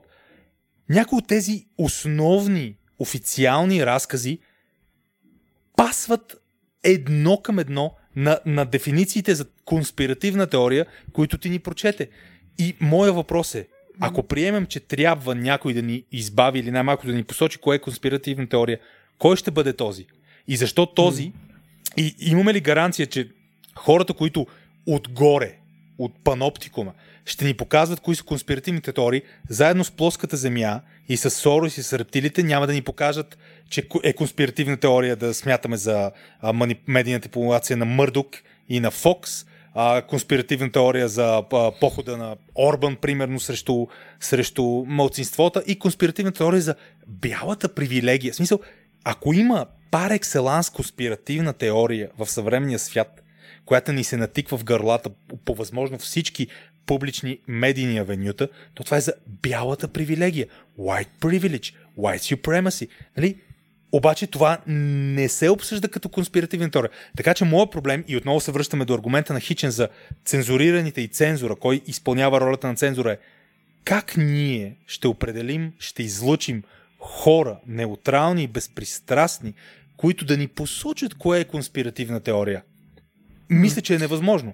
И не е ли по-добре да се върнем към по-скоро наистина идеалите на просвещенския западен либерализъм за един вид на децентрализирано самоуправление, където делегираме власт повече на хората, на малките общности, на улицата, на квартала, на града, на региона и избягваме репресивния апарат на централната власт и ние сами си гласуваме достатъчно много права, ние да определим кое е правилно, кое не е за нас. Защото другото е разказа за тиранина и малките деца, за това, че повечето хора са неуправляеми и те трябва да бъдат насочвани като едно стадо. Патерналистично, да. Да, което патерналистичния подход, който не съм сигурен, че ще произведе добри резултати.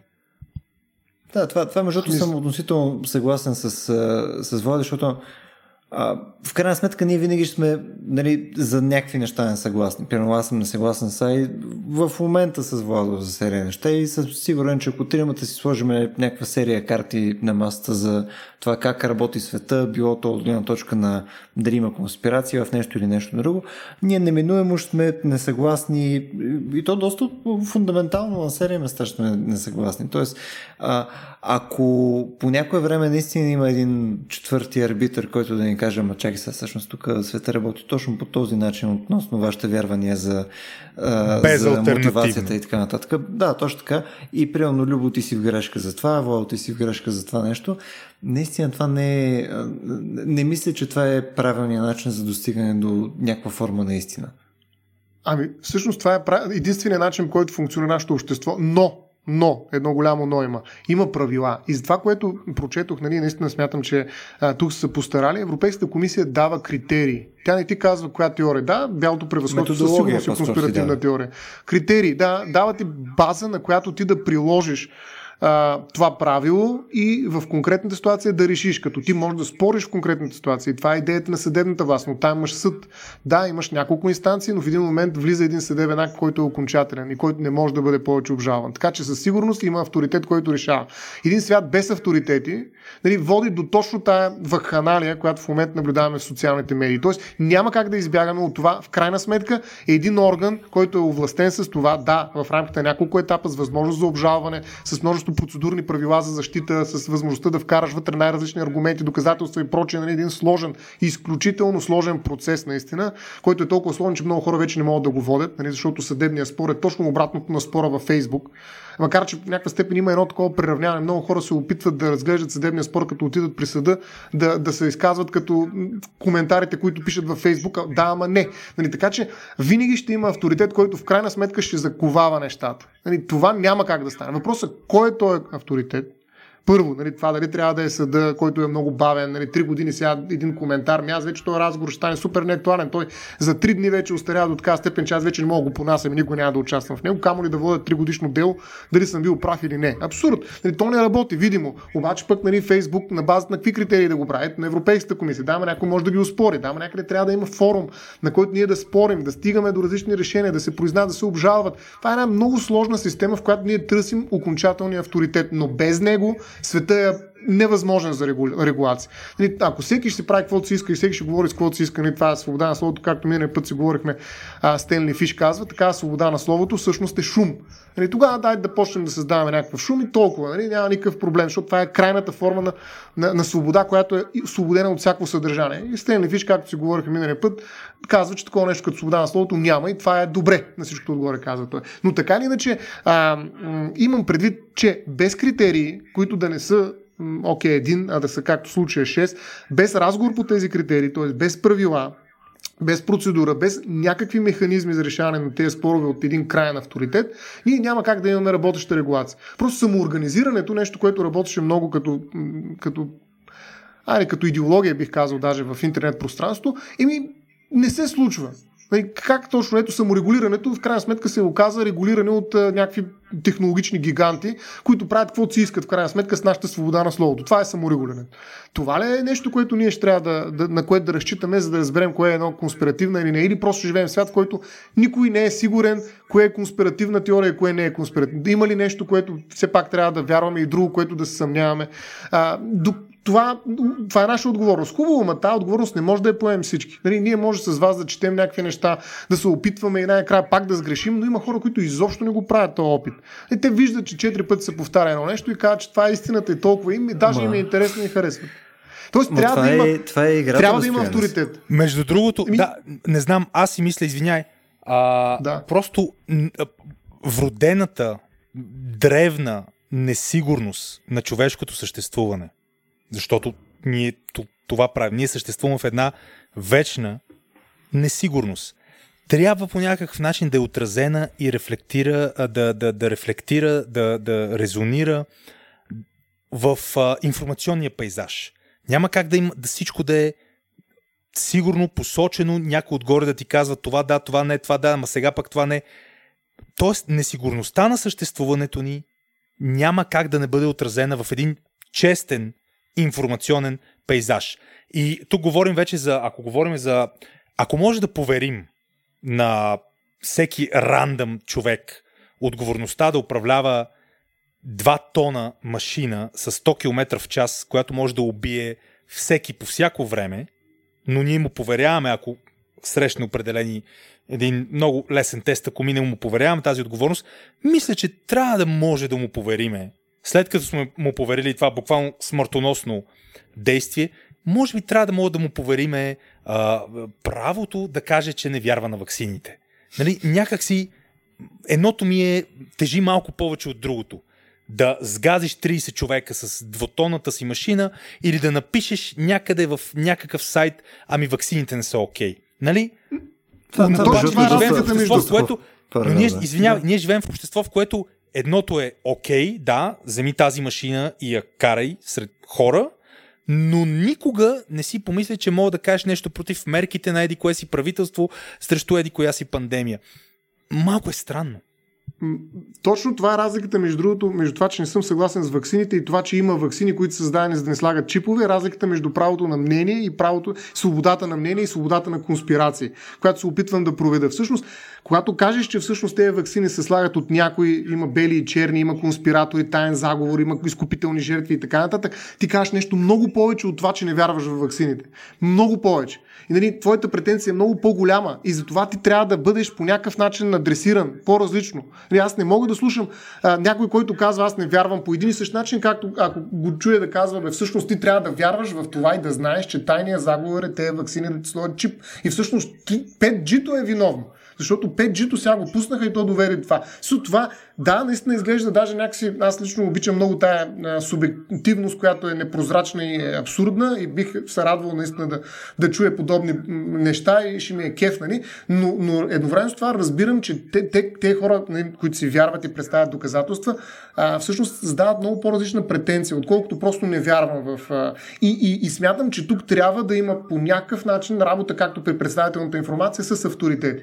Тоест, трябва да има хора, на които да вярваме повече, отколкото те, които просто казват нещо. Системата за как се произвеждат и легитимират и утвърждават авторитети е тема за съвсем други разговори, защото това е адски важно също, наистина. С гласуване ли, с налагане, както и да е. Но добре, как помиряваме вроденото противоречие между този човек не трябва да има достъп до социални мрежи, защото казва, че ваксините са произведени в лабораторията на Сорос или на Мърдок, но в същото време няма никакъв проблем той да управлява 5 тонна машина с 100 км в час в населени места и покрай училища. И ако разпознаем това противоречие, казваме ли, като в един версия на социалния кредит, наскоро официално вече наложен в Китай, този човек написа във Фейсбук, че 5G-то ни чипира и в същото време той кара камион. Мисля, че е крайно време да му вземем камиона. Тоест това не е ли логичната стъпка? Щом той е толкова опасен с думите си във Фейсбук, той не е ли неимоверно по-опасен с 5 тонната си машина на улицата до училището? Да, той вече има контрол върху физическия свят. Не е само потенциална вреда, нещо, което нали, вследствие на този човек е дебил. Да, трябва ли хората, които вярват в конспирации, да карат камиони?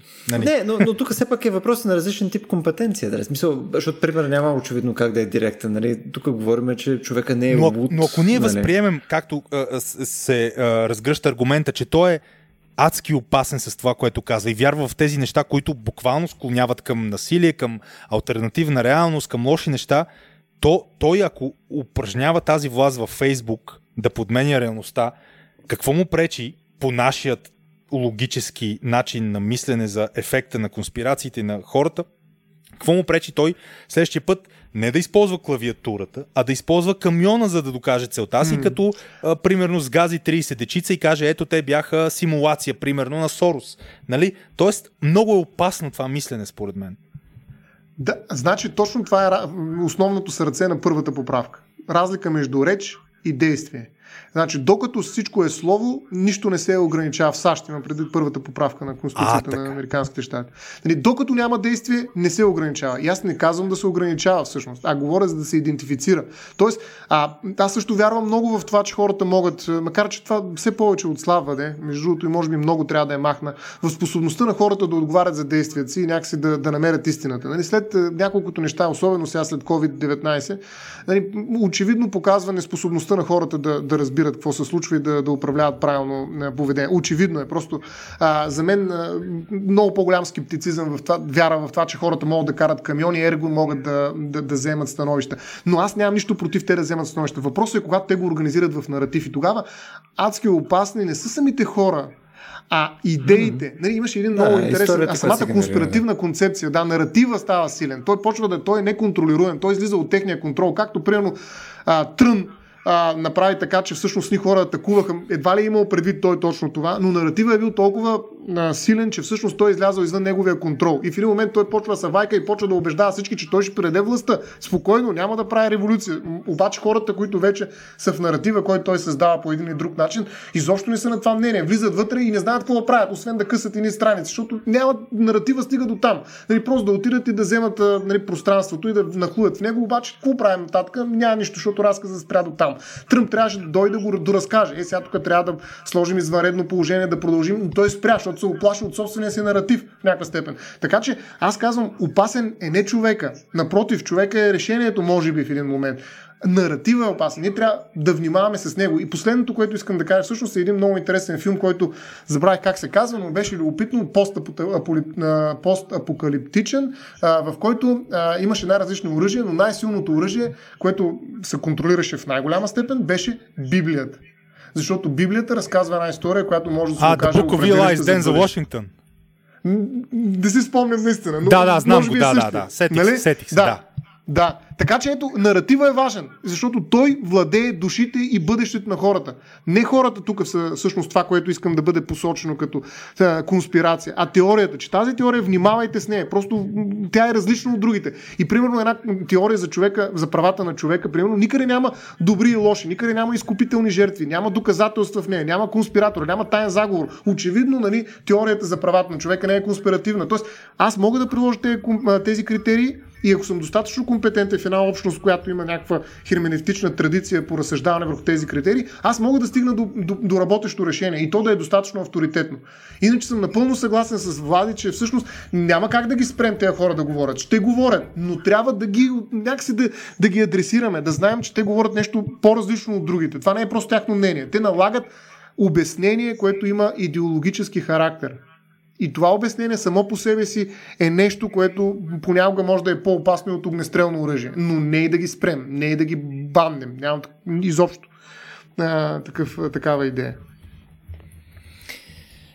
Тук в интерес на истината, историята за историите е също доста интересна тема, която мисля, че с тебе, Стояне, няколко пъти сме го захващали да си говорим за наративи и съответно начин, по който те ни движат и мотивират и така нататък, защото то си е много сериозен инструмент на цяло.